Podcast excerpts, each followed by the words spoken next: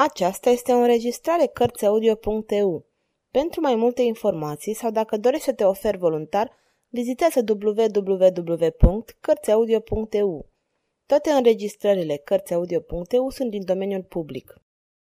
Agatha Christie Crima din Muse Capitolul 1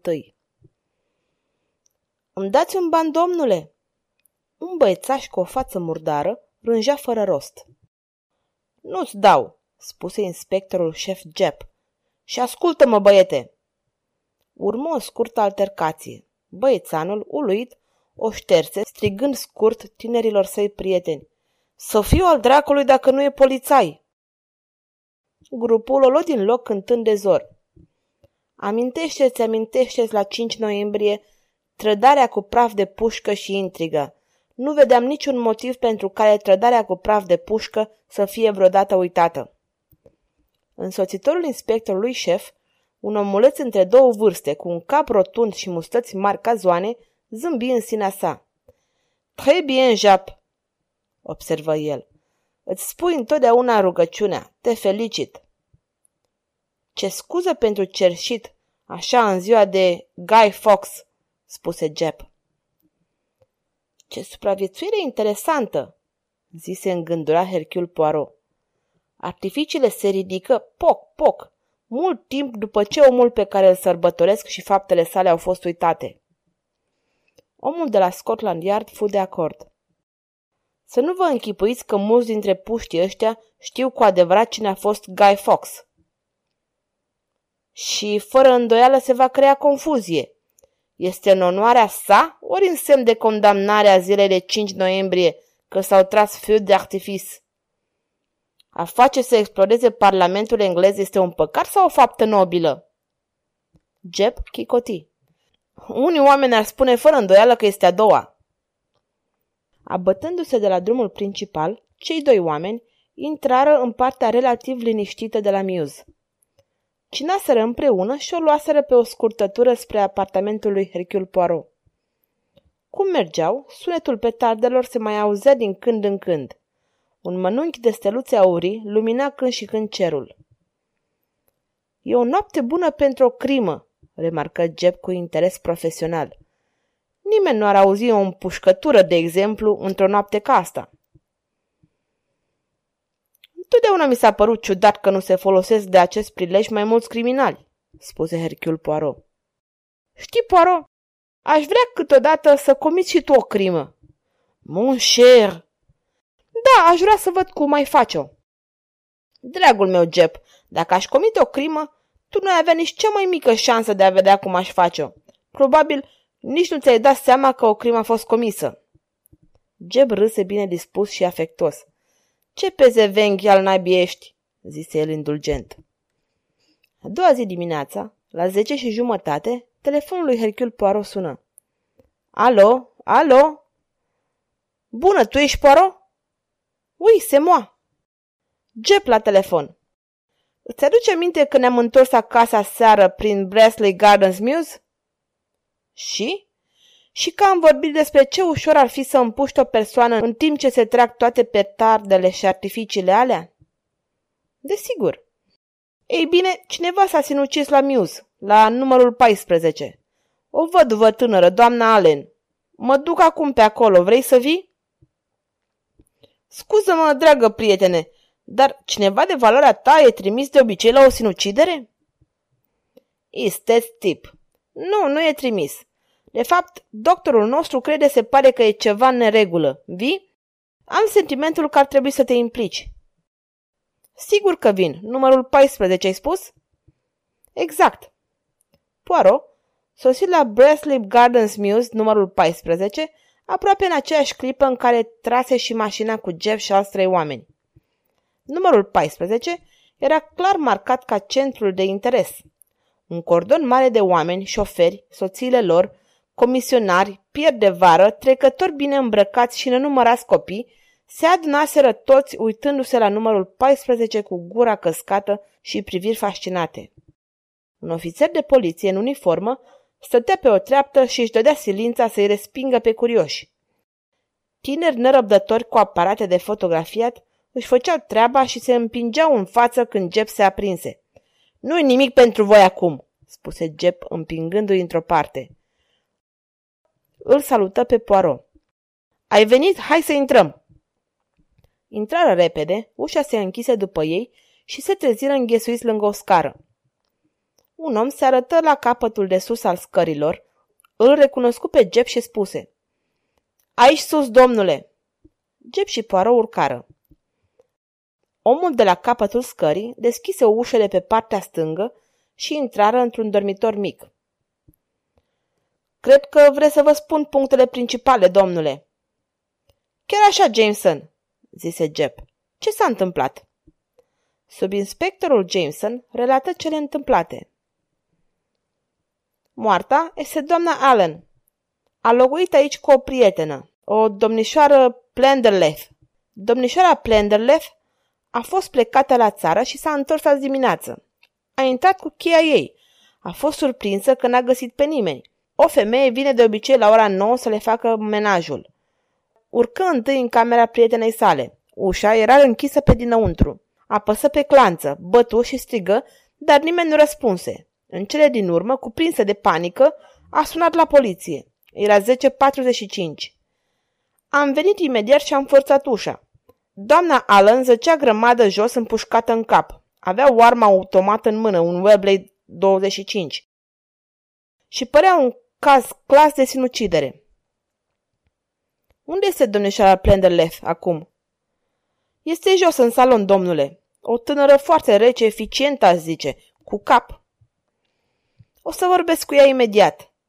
Mai bine îl văd pe Brett acum. Însoțit de Poirot, el traversă palierul și intră în camera de vis-a-vis. Un om înalt, între două vârste, își ridică privirea și dădu din cap. Bună, Jep, îmi pare bine că ai venit. Nu o stimă treabă. Jep se duse la el. Hercule Poirot aruncă o privire scurtătoare prin cameră. Era mult mai mare decât camera din care tocmai plecaseră. Avea o fereastră ieșită în afară și, pe când cealaltă cameră fusese dormitor pur și simplu, acesta era un dormitor deghizat intenționat într-un salon. Pereții erau argintii și tavanul de un verde de smarald.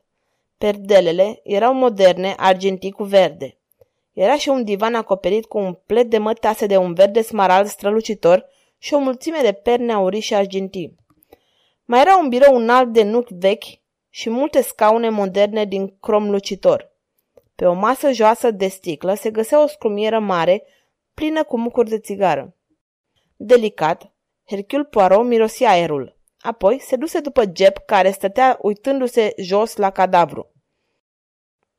Grămadă pe dușumea, zăcând așa cum căzuse dintr-unul din scaunele cromate, se afla trupul unei femei tinere de vreo 27 de ani. Avea părul blond și trăsături delicate. Era foarte puțin machiată. Avea o față drăguță, spirituală, poate ușor naivă. Pe partea stângă a capului se găsea o masă de sânge închegat. Degetele de la mâna dreaptă erau încleștate pe un pistol mic.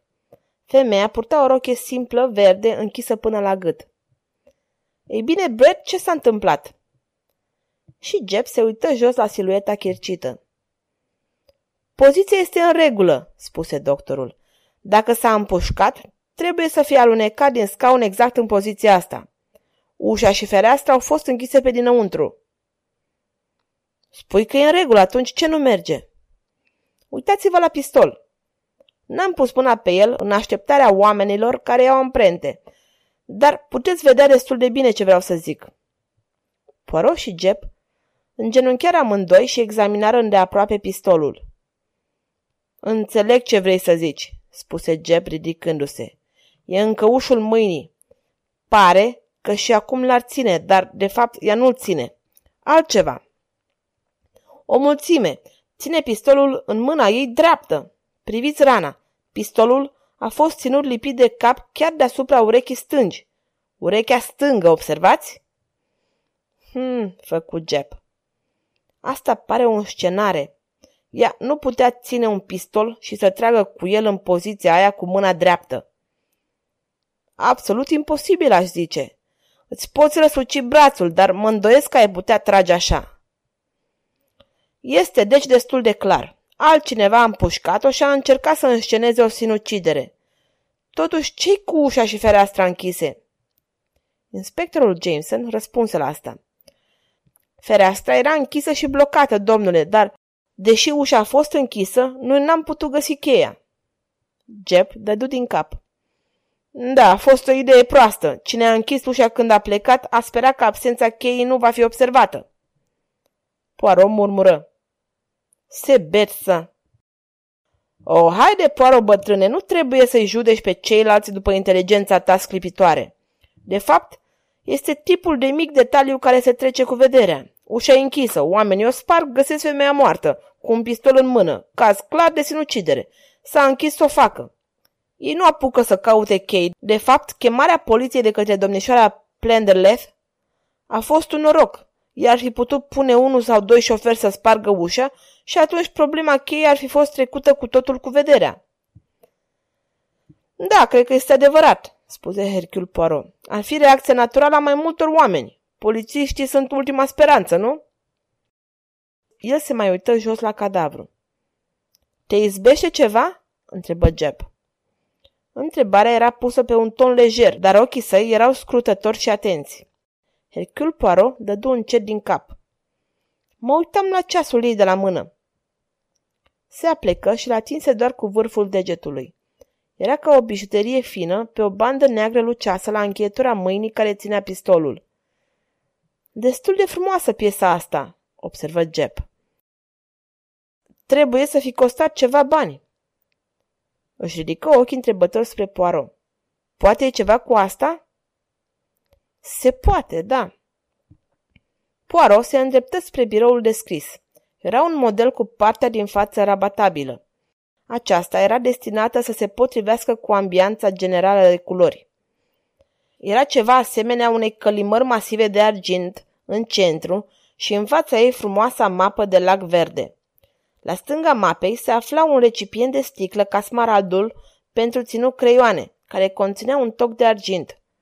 Un băz de ceară verde pentru închis scrisori, un creion și două timbre.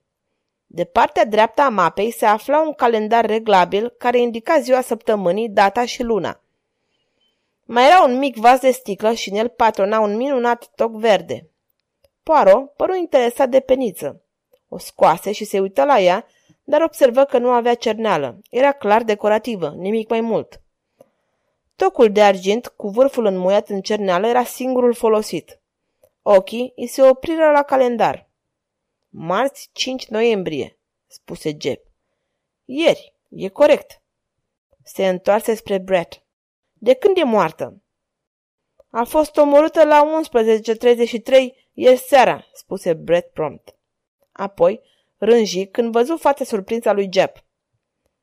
Îmi pare rău, bătrâne, zise el. Ai de-a face cu super doctorul din romane. De fapt, ora 11 este cea mai apropiată de adevăr, cu o marjă de o oră mai devreme sau mai târziu. Oh, am crezut că ceasul de la mână s-ar fi putut opri sau cam așa ceva. S-a oprit într-adevăr, dar s-a oprit la 4 și 15. Și presupun că ea nu ar fi putut fi omorâtă la 4 și 15. Poți să-ți scoți asta din cap. Poaro întoarse mapa. Bună idee, zise Jeb, dar nimic. Mapa conținea o foaie albă de hârtie. Poirot întoarse și celelalte foi care se aflau pe birou, dar erau la fel. Dădu apoi atenție coșului pentru hârtii. Acesta conținea două sau trei scrisori și pliante. Erau rupte doar în două și se puteau ușor reconstitui.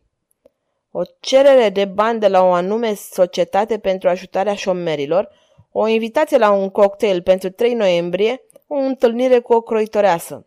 Pliantele erau un anunț pentru o vânzare de blănuri și un catalog de la un magazin universal. Nu-i nimic acolo, spuse Jeb. Nu, e ciudat, zise Poirot. Vrei să spui că cei ce se sinucid lasă o scrisoare? Exact. De fapt, încă o dovadă că nu este o sinucidere. Plecă. Trebuie să-mi pun oamenii la treabă acum. Mai bine am merge jos și am anchetat pe domnișoara Plenderleaf. Vii, Poirot? Poirot părea încă fascinat de biroul descris și de obiectele de pe el.